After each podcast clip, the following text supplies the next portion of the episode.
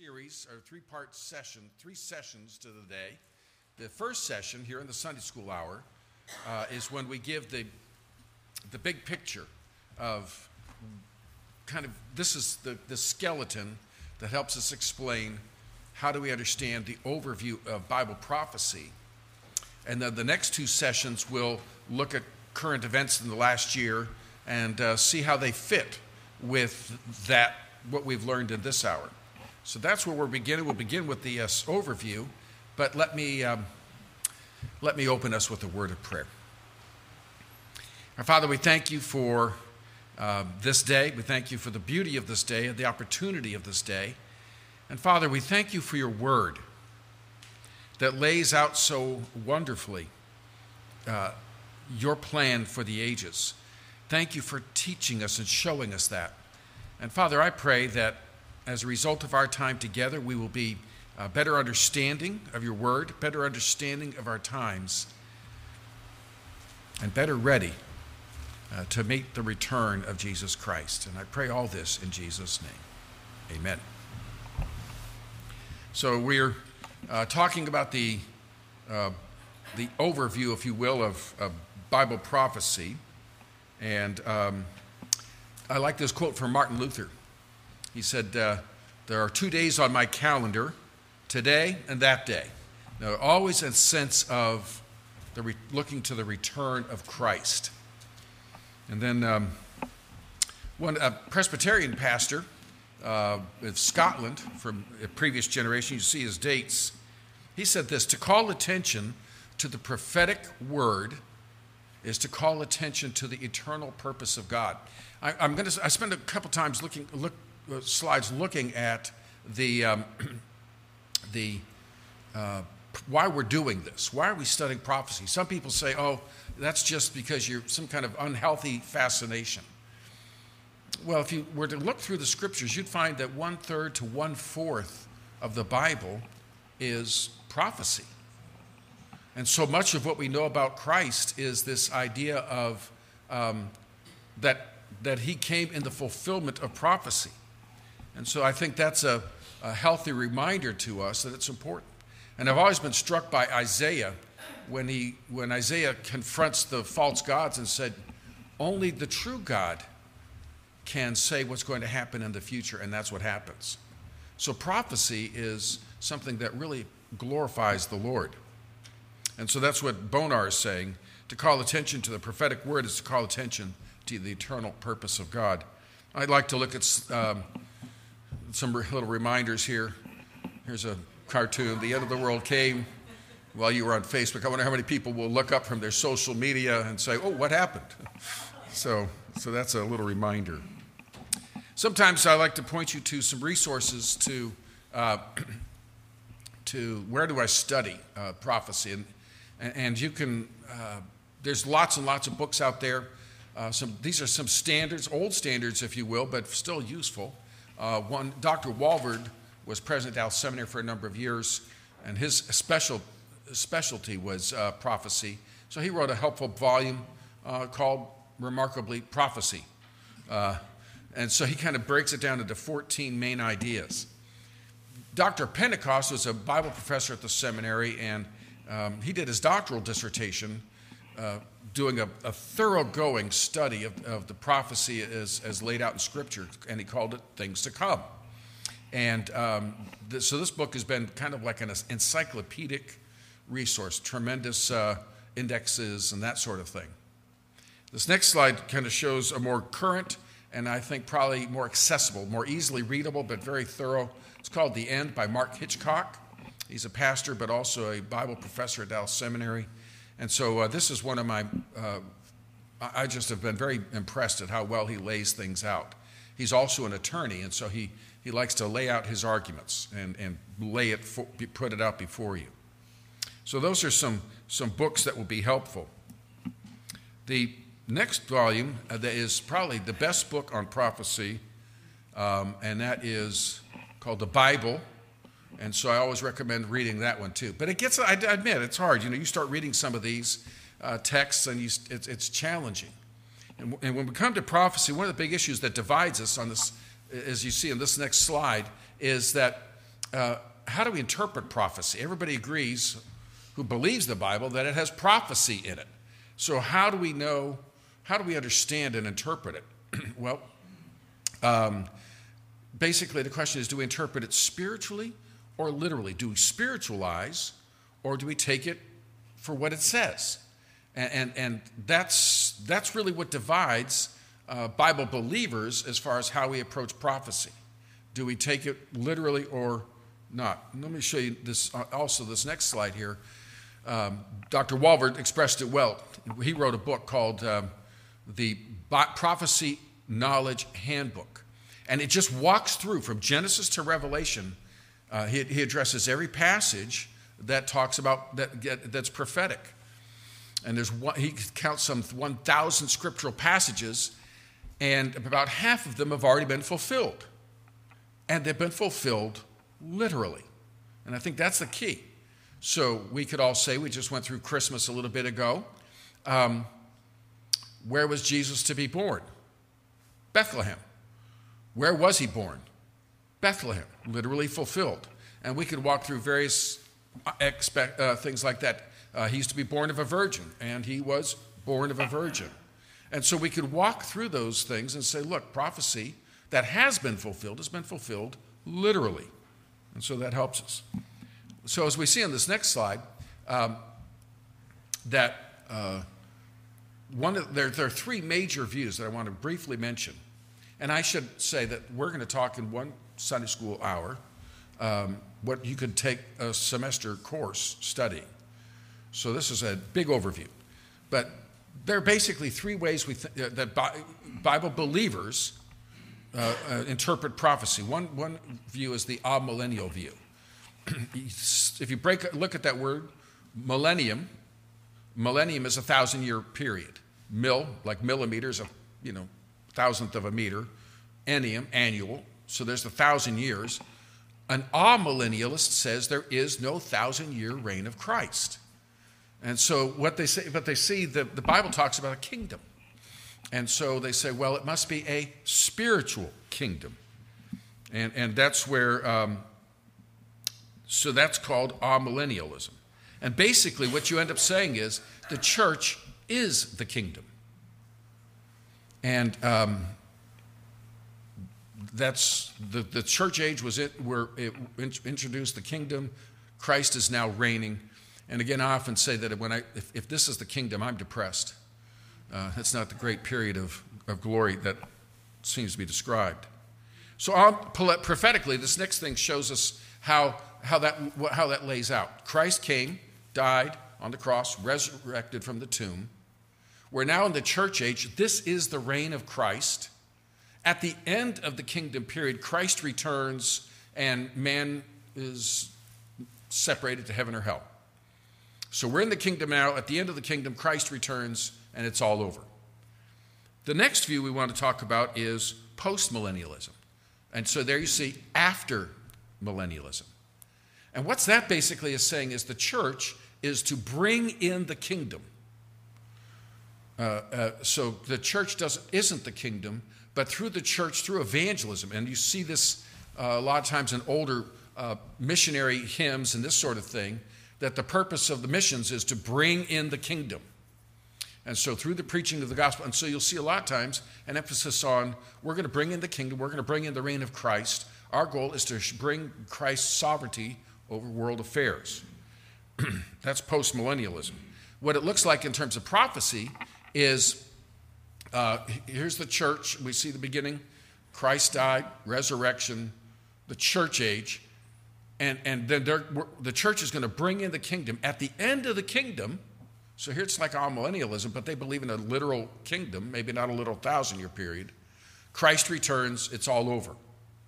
So the church brings in the kingdom, and Christ comes at the end of that. That's postmillennialism.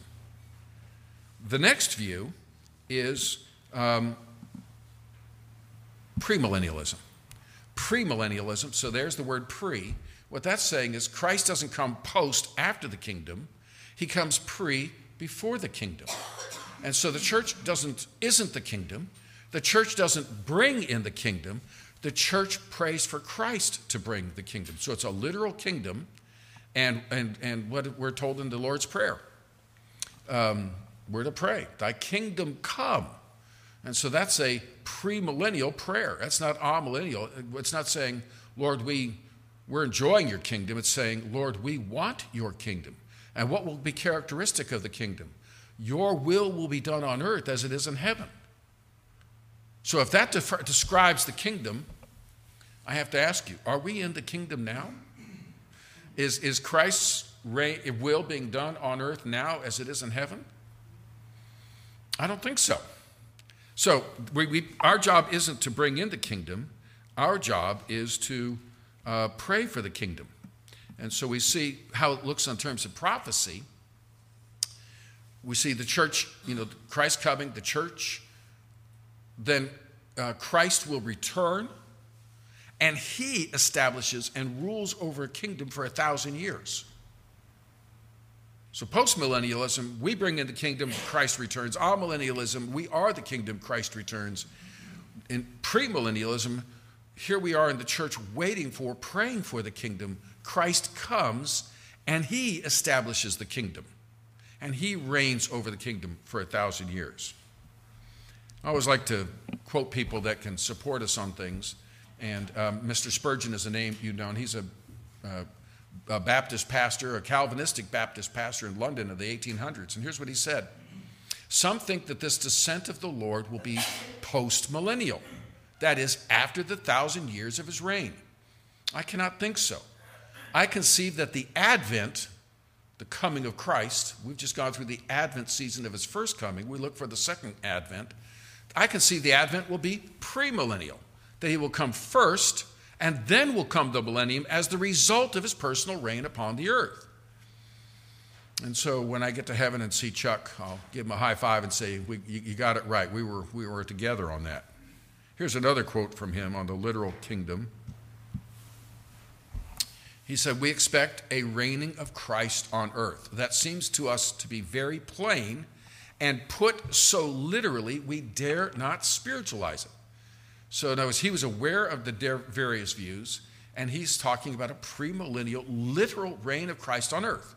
We anticipate a first and second resurrection the first resurrection of the righteous, the second resurrection of the ungodly. Amillennialism, postmillennialism basically say there's one resurrection. Everybody's raised, and then there's the division. He's saying, no, there's going to be two phases to that. And so um, that, that is the layout that we would agree as far as the premillennial view of things. So let's talk about the main program. Basically, uh, the Bible speaks of, first of all, Christ's first coming and second coming. His first coming, we saw, we've already seen that. His, uh, and he's born, lives, ministers, dies, rises from the dead, returns to heaven. In his second coming, he will return and judge the nations. There'll be the resurrection of the saints and a thousand year reign on earth. That's what's described uh, in the scriptures. The ne- but now, if we look at this next program, uh, you see between those two now comes the, the, the, um, the, the, the church age comes between those two. So between the kingdom and the first and second coming, we're now in the church age. And then between the, the in this next slide, we'll see that between the church age and the kingdom is the period called the tribulation. So, big picture, first and second coming. Between those, the church. Between the church and the second coming is a period called the tribulation, or the time of Jacob's trouble, it's called in uh, Jeremiah. Daniel speaks of the 70th week. So, those would all be ways of describing the church age. So if, let's give the kind of an overview now, the big, the rundown of prophecy, as I like to call it. In this next slide, um, you'll see the, the, the, the, the, the, the rundown of prophecy. I had to work hard to come up with an alliterated program, but it works, sort of. So we see first there's the rapture.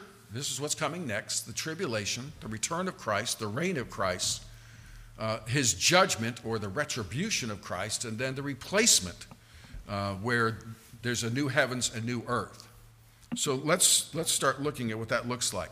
The first, the next phase is the rapture, and we can see that the, the next predicted event is what's called the rapture. The term rapture, as you can see, uh, some people say, well, I don't see the word rapture even in the Bible. Well, in the, in the Latin translation, it, it's actually there. But the idea is the idea of rapture is uh, it's a catching up. That's what the word means. It's a catching, a snatching up, a catching up. And so we see that in 1 Thessalonians 4 17. That we who are alive and remain shall be caught up together with them in the clouds to meet the Lord in the air, and thus we shall always be with the Lord. That's the rapture. He's a snatching up. Okay? And again, I like to illustrate that. We see, we speak of different, a, a class of birds called raptors. Uh, raptors are birds that snatch up their prey. As this next picture shows you, uh, this is a mouse about to experience a rapture. and it's a life changing event, as it will be for the mouse. And I, I like this. I've shown this slide, this, this next uh, little video clip here. Um, I, I, like this uh, picture. There's a rapture. And it's a fulfillment of scripture. He's going to snatch us up so that where he is, we can be with him. So he brings us to his home. um, now, this next one I like to sh- show, it, it, illustrates it's not that was the, the living that's being snatched up, but also the dead will be snatched up. And here is somebody who has put a dead fish out, and the eagle comes and snatches it up, which proves that birds like sushi. That's a, but so, so those, I'm sorry, yeah. Um, but, but here we see, though, the idea of a raptor, a rapture, a snatching up. So that, that word is what that means, and then that's a picture of what's going to happen at the second coming. So, what is the rapture? It's the transformation of the living and the resurrection of the dead. I used to say it's, it's, it's a resurrection, but really, uh, as I thought to be more accurate, resurrection means the bringing of the dead up into living, glorified bodies, like what happened to Christ. His dead body was transformed. That's half of the story of the rapture. But what about those who are alive? It's not really a resurrection. They're not being restored to life, if you will. Rather, they're being transformed. They're getting a resurrection body without the death. And that's, that's where Paul talks about in 2 Corinthians 5. That, that, that would be his preference. And, and that's my preference. Wouldn't you rather, instead of going through the death process, wouldn't it be lovely just to just be brought straight up into heaven and, and have a transformed body? Uh, one generation is going to experience that. So that's, that's the idea. So this next slide will, will kind of lay it out in a couple of scriptures.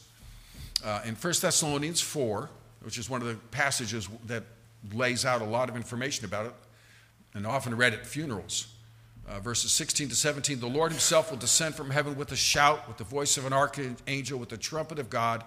The dead in Christ will rise first. Then we who are alive remain shall be brought caught up together with them. There's that word caught up, raptured with them in the clouds to meet the Lord in the air. So the dead in Christ are their spirits already in heaven, their bodies here in the grave. That reunion happens as the Lord's coming down, and then we are we meet them in the clouds. 1 Corinthians 15 describes it, in the great 1 Corinthians 15 is Paul's great pa- passage on uh, resurrection. And he says, Behold, I tell you a mystery. We shall not all sleep. That's the New Testament way of expressing believers' death. But we shall all be changed. And of course, you know that's a little sign that's been quoted and put on many a church nursery. We shall not all sleep, but we shall all be changed. in a moment, in a twinkling of an eye, at the last trumpet, for the trumpet will sound, and the dead will be raised incorruptible, and we shall be changed. And so that's, uh, that's the, the, expectation there, that he makes it clear. It's that this coming event will be instantaneous, it will affect the dead and the living. It'll be a resurrection of the dead, the living, will, it'll be a transformation. In both cases, they are given a body that is incorruptible. That fits right into Messiah, doesn't it? The, we, we shall be made incorruptible and we shall be changed. So that's our great hope. And uh, so this next slide is a just a um, just a reminder: the believing will be leaving. And no, I didn't create that quote, but that's the rapture. So what happens? The dead in Christ rise first. And, and I like the next, again, I use some cartoons. Uh, Post rapture sale going on, many new openings. Uh, and so that's an interesting thought. At the rapture, those, they'll, you know, they could go in and find out is there, is there a body in that grave? It's gone. So this body will be um, transformed and it will be restored. And, you know, you could talk about the scriptures. What about, you know, for, for those buried at sea? What about those destroyed and, spread out in uh, a bomb or whatever it may be? God can take care of that. And He will. And He will. Um, this is a picture of the rapture, if, if you could see. So you can see all over the world.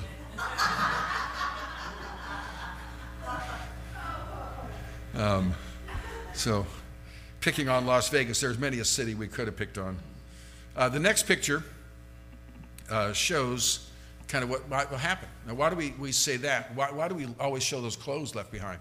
Remember when Jesus was res, re, resurrected, remember his grave clothes were left behind.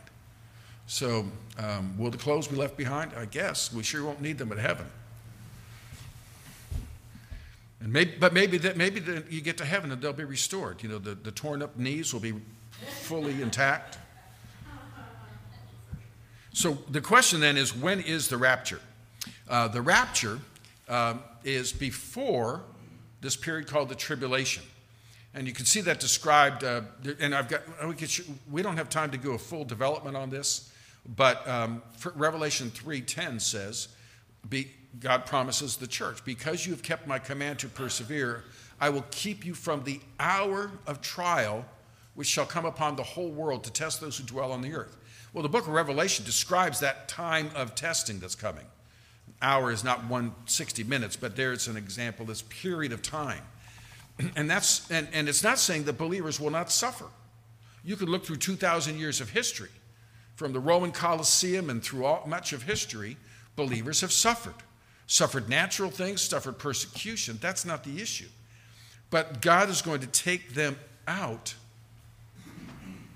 before he pours his wrath in that time of Jacob's trouble. It's a time specifically focused on a fallen world and especially on Israel. It's, it's the final seven years of God's program for Israel. So the believers will be taken out of that. Now, we can also show that logically. Um, if the rapture is at, in, in the amillennialists and the postmillennialists like to say that the rapture, it, it, remember, Christ returns and everybody's just, it's all over. There's the rapture, and he, or the resurrection, dead and living, heaven and hell, one big movement. if the rapture is at the second coming of Christ, not before the tribulation, but after the tribulation period, what that means is there's, there's no mortals left on earth to populate the kingdom. The kingdom is the thousand year reign of Christ. And those who go into the kingdom are those who survive the tribulation period. They're living people. How do we know that? They're going to have children. They're going to, have, they're going to be married. Um, and we're told in heaven, in the resurrection, there is no marriage. So the kingdom will be mortals, and specifically believers. Uh, it's the believer, believing mortals will enter the kingdom. Well, if the rapture takes the believing mortals, there's no one left to enter the kingdom. And if I can illustrate that, uh, first of all, this text you notice uh, uh, before this, this picture here, we, we talk about it coming. oh, what did I do? I lost my slide. I'll go with the slide that's up there. Hmm. Uh, you see that there's the scripture speaks of the judgment when Christ returns. The nations will be gathered, and there'll be a dividing, the, the, a judgment of the, of the nations or the sheep and the goats. And, and so if you look at this next slide, um, or here's, this describes it. He will set the sheep on his right hand, but the goats on his left. The king will say to those on his right hand, Come, you blessed my father, inherit the kingdom. Uh, and so, so sheep on the right, those are the ones who inherit the kingdom. Those on the left go into judgment. Okay? In this next slide, um, here's the point. If the sheep are believers and if they're raptured, what happens? All that's left are goats. No sheep are left to enter the kingdom. Does that make sense? And so, so just logically, you cannot have the rapture at the second coming of Christ because then there are no believers left to enter and populate the kingdom. Um, let me look at my slides here. Okay. So, what we're saying is, and here's another way of thinking about the rapture two terms it's imminent but unknown. Imminent means it could happen at any moment. There's no prophecy yet to be fulfilled that must be fulfilled before the rapture. And the Bible tells us we don't know when Christ will come. The day of the Lord, no one knows, not even the angels of heaven. He says, it's not for you to know times or seasons. So we don't know when it's going to happen. We just know it's going to happen. And so we live with the expectancy today could be the day. Um, I remember, I've mentioned this before, when I was in seminary, you know, KCBI, one of the uh, Christian radio stations, still on. At that time, it had a license. It was just, I think, dawn to dusk or dawn to midnight or something. So at dawn, they would start. And I had my alarm set to that radio station. And so the first thing I would hear as I woke up would be they always played the same song, This Could Be the Day. You know, and so what a great way to start off saying, you know, just a reminder, okay, could be today. Live like you're ready to meet the Lord today. Uh, so this is this next uh, slide kind of shows us a good reminder, caution, rapture. You know, that's coming up. So let's go back to our list again rundown of prophecy. We've talked about the rapture. And by the way, I know uh, we're covering this quickly, and maybe later on we can do some question times. I don't know if during lunch or something, but um, I'm just kind of racing through.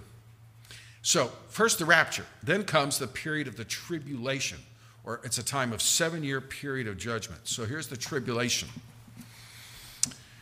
Uh, we see it laid out, for example, in Jeremiah chapter 30.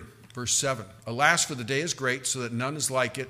It is the time of Jacob's trouble, but he shall be saved out of it. So here's what's significant the scripture tells us it's a time of God dealing with Israel. That's Jacob. It'll be a time of trouble. It'll be a time of judgment, but a time of refining. And, and Israel will come out of this and be prepared for the kingdom. So it's focus again on Israel. God's program for the church will have been completed, raptured out. Now back to Israel. And this next passage shows you Daniel chapter 9, verses 24 to 27. This is one of those passages we could spend a couple hours talking our way through. But in this, we see Daniel, and if, and if we step back, Daniel was looking uh, at, he, he was in Babylon in captivity. He was reading the book of Jeremiah. And he noticed that God said they would be sent away uh, for uh, you know 70 years. And he started doing the math and said, hey, we're, we're, it's almost time for the 70 years to be up.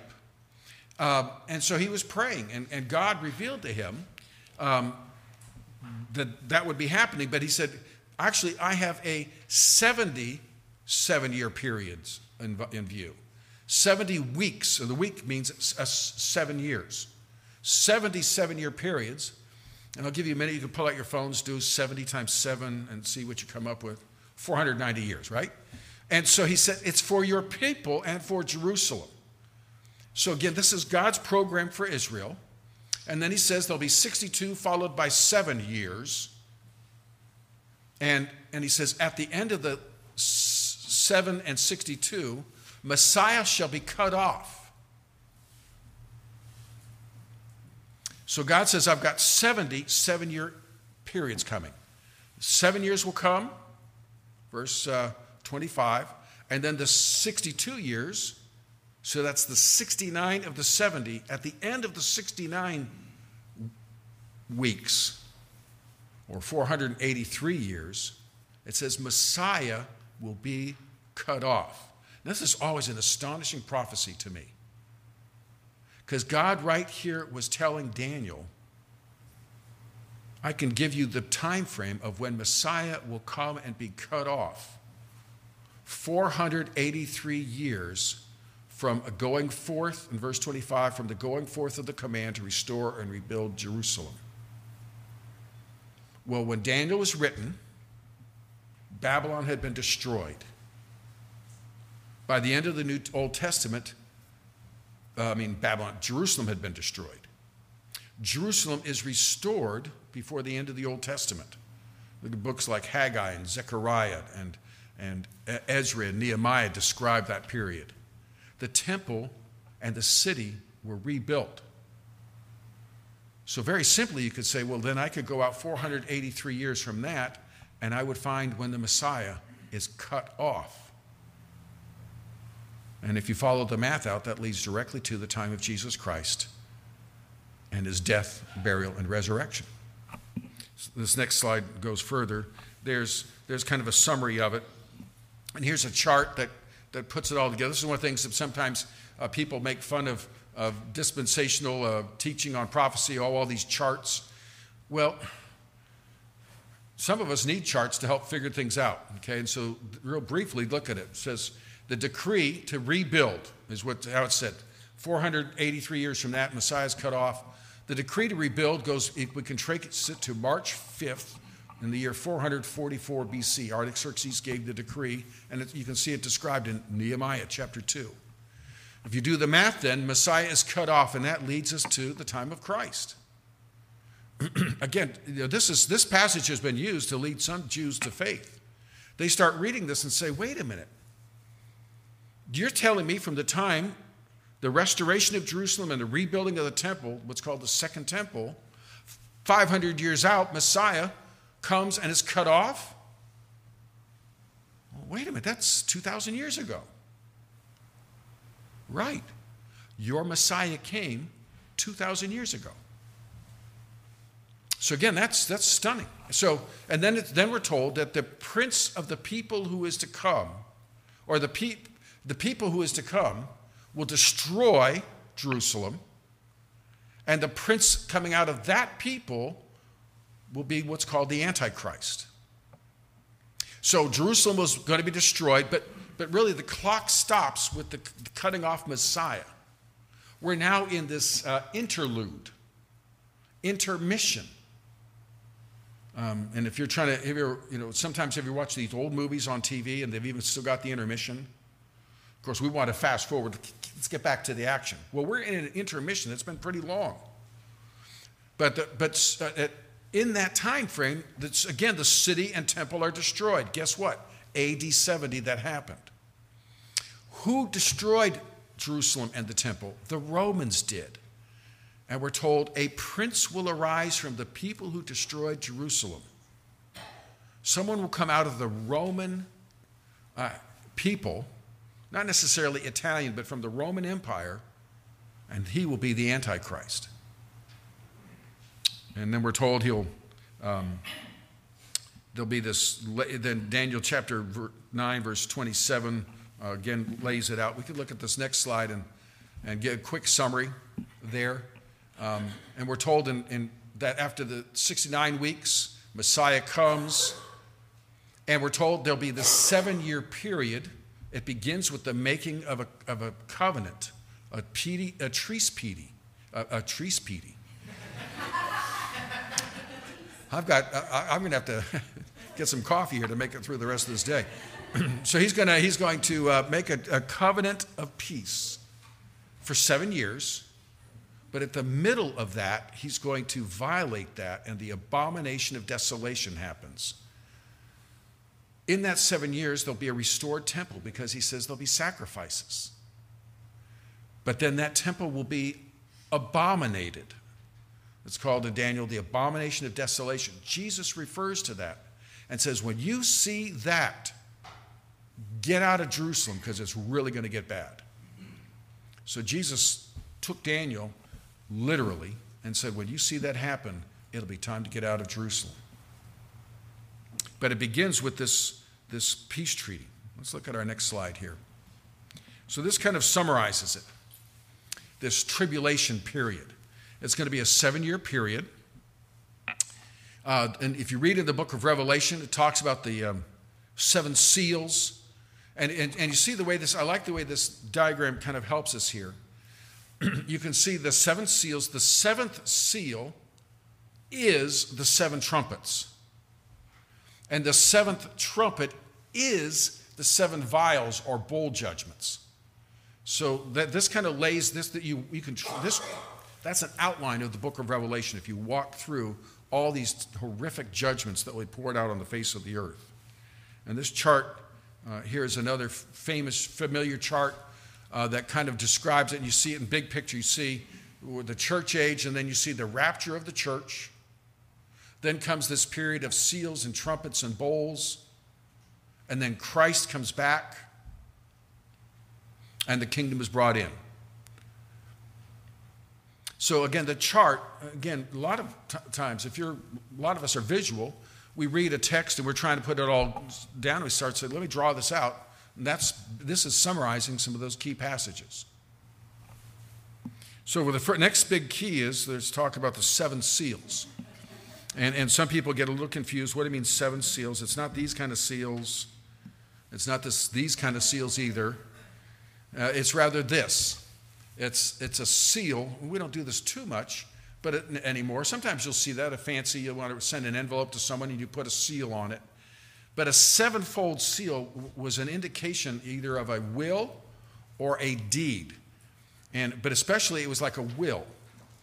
And they would seal it up with seven seals, and there was a legal proceeding to inherit something, the heir would take this document and break the seals. That would be a legal action declaring, I am now taking possession of the inheritance described in this document. And so, Revelation 5, here's the document, basically the will and, and deed to all of creation. And they're crying out, Who's worthy to take it? Who's, who's worthy to inherit this? And remember, John starts crying because no one was worthy. And then an angel says, you know, chill. uh, there is someone who's worthy. And I saw a lamb standing as if slain. Worthy is the lamb because he gave his life. And so he takes the seal, and what does he do? Then we see if you that's Revelation 5, and then if you read through Revelation, then you see the breaking of the seals that he is declaring he's taking possession. And so the first seven seals we talk about, the opening of the seventh seal is then the, the uh, trumpet judgments. Then the trumpet judgments are seven. The seventh trumpet brings in the bowl judgments. And this next chart kind of summarizes um, what that all is. So, in a nutshell, that's the book of Revelation. And it's laid out in that way uh, it's very dramatic of how God is very methodically, purposefully, intentionally pouring out pre planned judgments. But, but you look at that and it's just horrible. Uh, death. And, and, he, and it talks about, you know, a third of the people died, a third of the sea, uh, of the animals in the sea are destroyed, a third of the rivers, darkness and demons and armies and diseases It'll be a time of, of terrible destruction and judgment on the face of the earth. So, following that, we see this kind of a chart that, that lays it out this way. Um, the first three and a half years are the seals and the trumpets, I believe, and then at the, the last three and a half years are the bowl judgments when it's really intense. That's the abomination of desolation after that, then it really becomes an intense time. That's the seven year tribulation period. So, in a sense, here it is. You get seven years, and notice it's three and a half and three and a half. And then the next uh, issue is it begins with a peace treaty made by the Antichrist. And so, one of the things we'll look at during our time is this idea of a world leader that could bring peace. You know, think about it. Who in the world? Look at the mess of the, of the Middle East. Who's going to be able to bring peace? and peace that includes the ability to have the temple on the Temple Mount and the sacrifices returned. That's, you know, that's the kind of thing we'll look at in the next hours, uh, this interest in the temple. But the temple will be rebuilt, the peace treaty be established, and then um, you'll see that the uh, temple, like I said, will be rebuilt. We're told that because, uh, first of all, that's, um, that's where the sacrifices have to be offered. But even in, in Thessalonians, we read that the Antichrist will take over the temple and, and, and it'll be a place of worshiping for him. So, what the Bible says is uh, the temple will be rebuilt in the, in, in the tribulation period. Now, it could be built beforehand, but it's a central figure in the tribulation period. And so, one of the things we'll look about in the next hour is there any, the temple isn't there, hasn't been there for 2,000 years. What about that? And we'll talk about the fact that there's interest to this day, a lot of interest to rebuild the temple in Jerusalem. Well, as you continue on, you'll see that following that, um, the Antichrist comes. But the next thing we want to look at is what's called uh, the, the battle of Gog and Magog. And that's kind of famous. You see it in Bible prophecy a lot. You see it, in cha- it's laid out in chapters 38 and 39 in the book of um, Ezekiel. What this is describing is these, uh, this, there'll be an attack on Israel. And I'm quoting here from um, Charlie Dyer in the Bible Knowledge Commentary. He's a good student of Bible prophecy, and he says this There will be an attack when Israel is at peace. Matter of fact, in Ezekiel, it says there'll be so much at peace, they, their cities will not be walled. And so some people say, well, when will this happen? And some say it happens before the tribulation.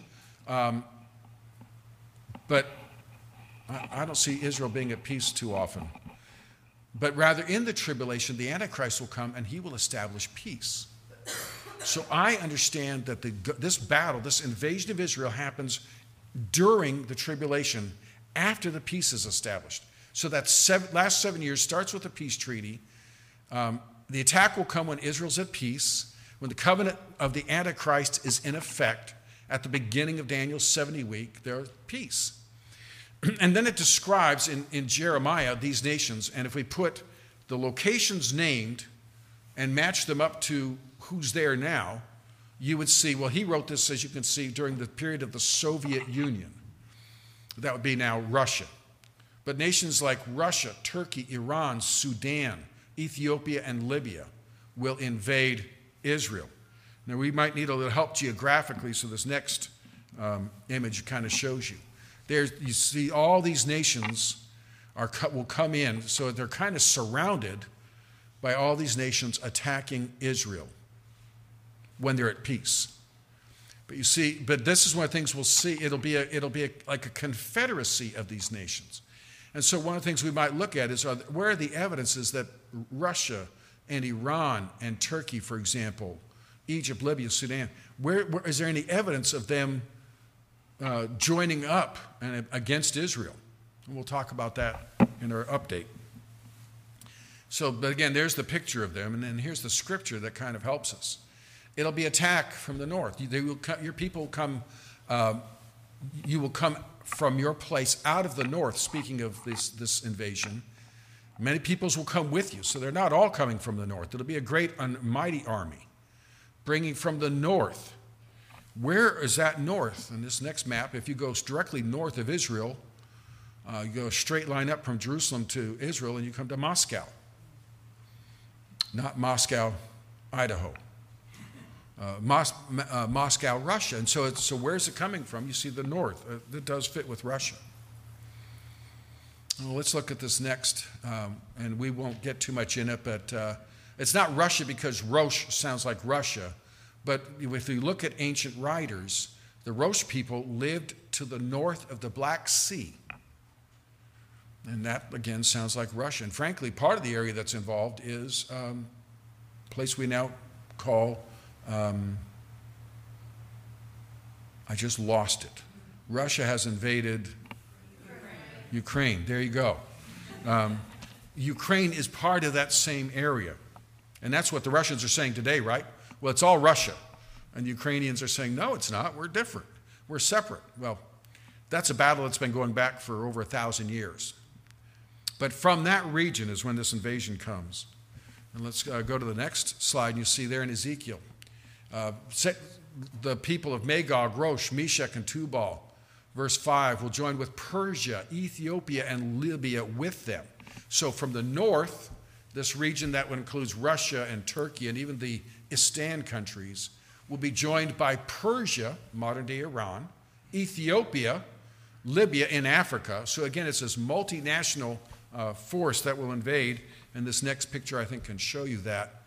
Uh, the, these are the regions that are described by those areas in biblical times. And I don't know if you have this next slide there. Again, you see them basically.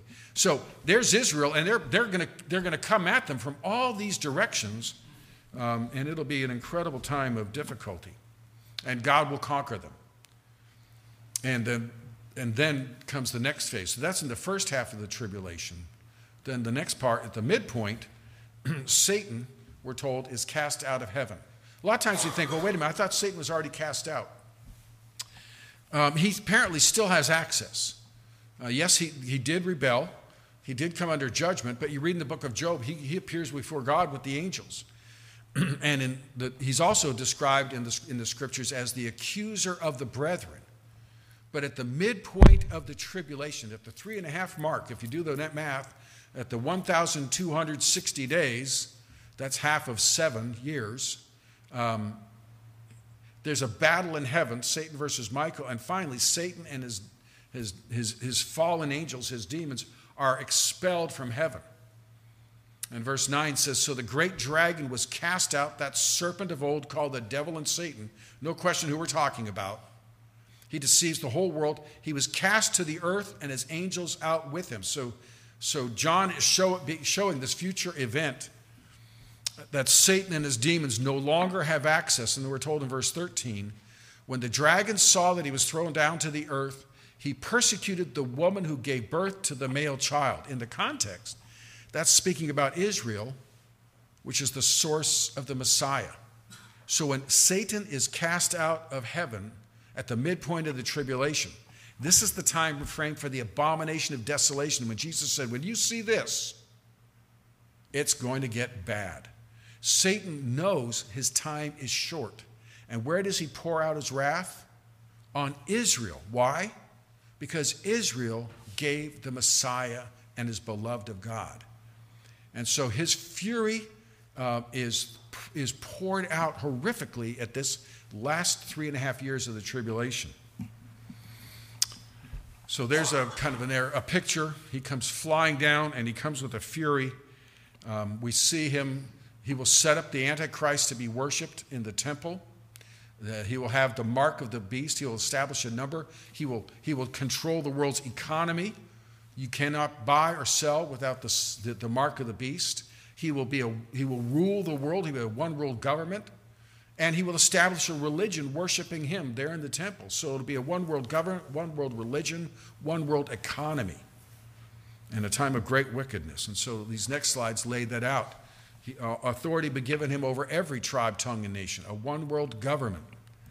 The next slide, a one world religion. All who dwell on the earth will worship him, all, all except for the believers.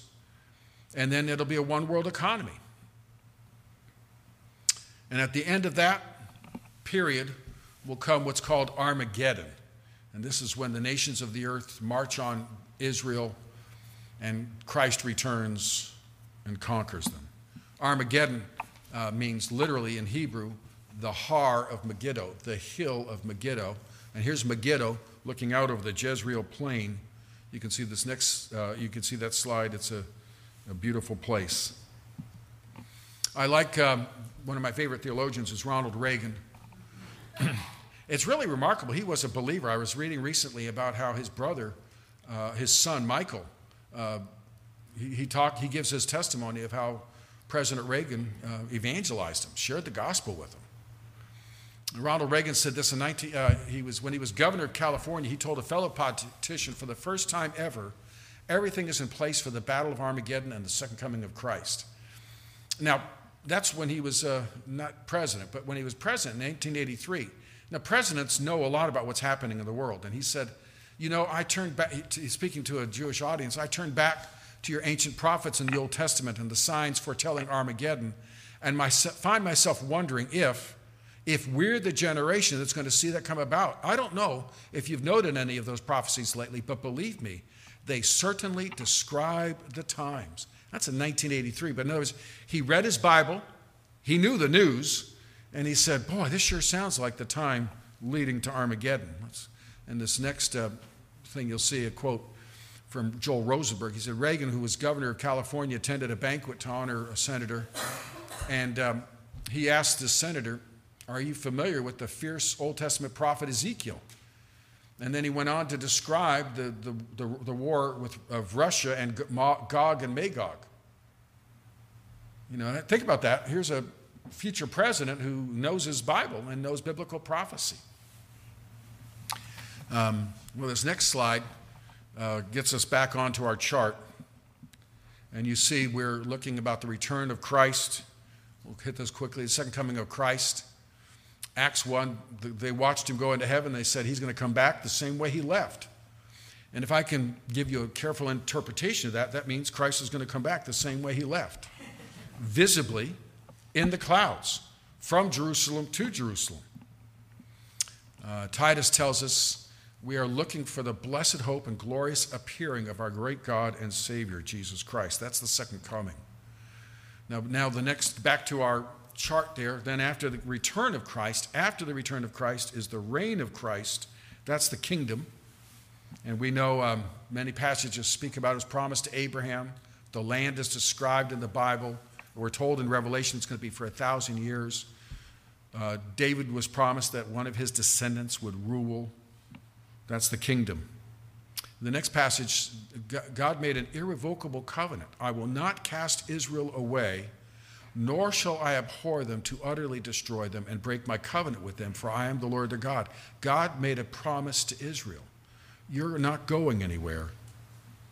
They'll be, through, they'll be scattered, they'll be judged, they'll be attacked, but they will continue to survive because God has a promise to them.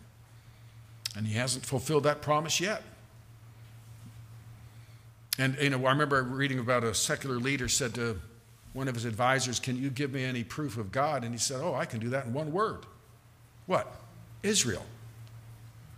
What other minimal little country has lasted through all these times? Israel. It's unique in history. This, these are uh, one way of looking at the boundaries described that were promised to Israel. They've never held that property then while they are in ruling there and ruled by Christ, the, the kingdom is a time of peace and righteousness, joy, health, prosperity. Notice the time of uh, health. Uh, Isaiah says, uh, if you die at 100 years old, you'll be considered to be died in your youth. We wouldn't say that today. We're amazed when someone gets to 100. Wow. Well, they'll say, oh, that's a pity. Um, so there'll be long life and health and blessing. But, but Notice, people die. That's not heaven, it's the kingdom. People will live, people will be born, people will die in the kingdom. That's not heaven. But they will live long and be blessed in ways that they haven't been on earth. You know the pictures of, well, you know, the wolf shall dwell with the lamb. Um, that's another famous picture. So that's the kingdom. And again, here's the passage that describes a child you'll, you'll consider to die died in your infancy if you died 100 years old. The next picture kind of gives a description of what it's going to be. Jerusalem is the, going to be the capital of the world. And Christ will reign from Jerusalem. And so, if you want to see the future capital, go to Jerusalem and wander around. It'll look different, but it'll be there. The inhabitants of the kingdom are described. Only believers will enter the kingdom.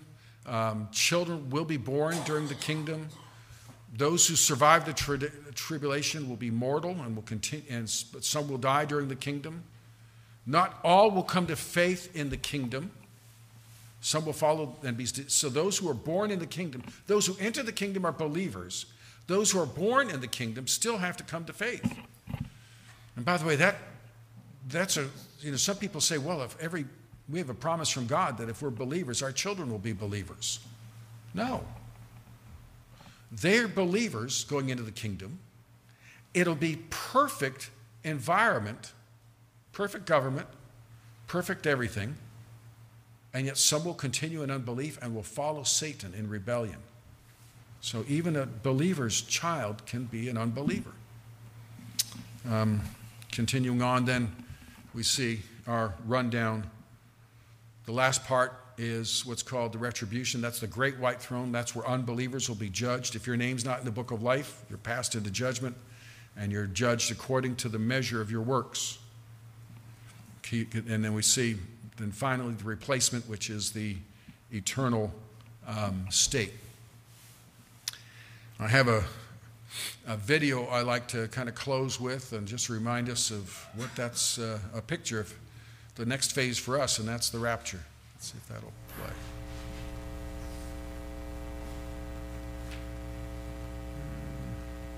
May not play. Well, you'll have to wait till the rapture. we made it, made it in time. Um, and I'm going to stop there. We're going to break for a bit and come back to the first hour. Will be a regular worship service, but the sermons uh, will have a, the message of kind of walking through now current events measured by that standard. Then we'll break for lunch, come back, and finish off. So that's what's before us. Let me close in prayer. Father, we, we're reminded, and again from your word, how clear it is. You are sovereign over history. You declare history before it happens. And Father, you've declared your plan for this world. Help us to see your hand. And Father, I pray this hope would give us comfort and challenge us to be ready to meet the Lord. We ask all this in Jesus' name. Amen.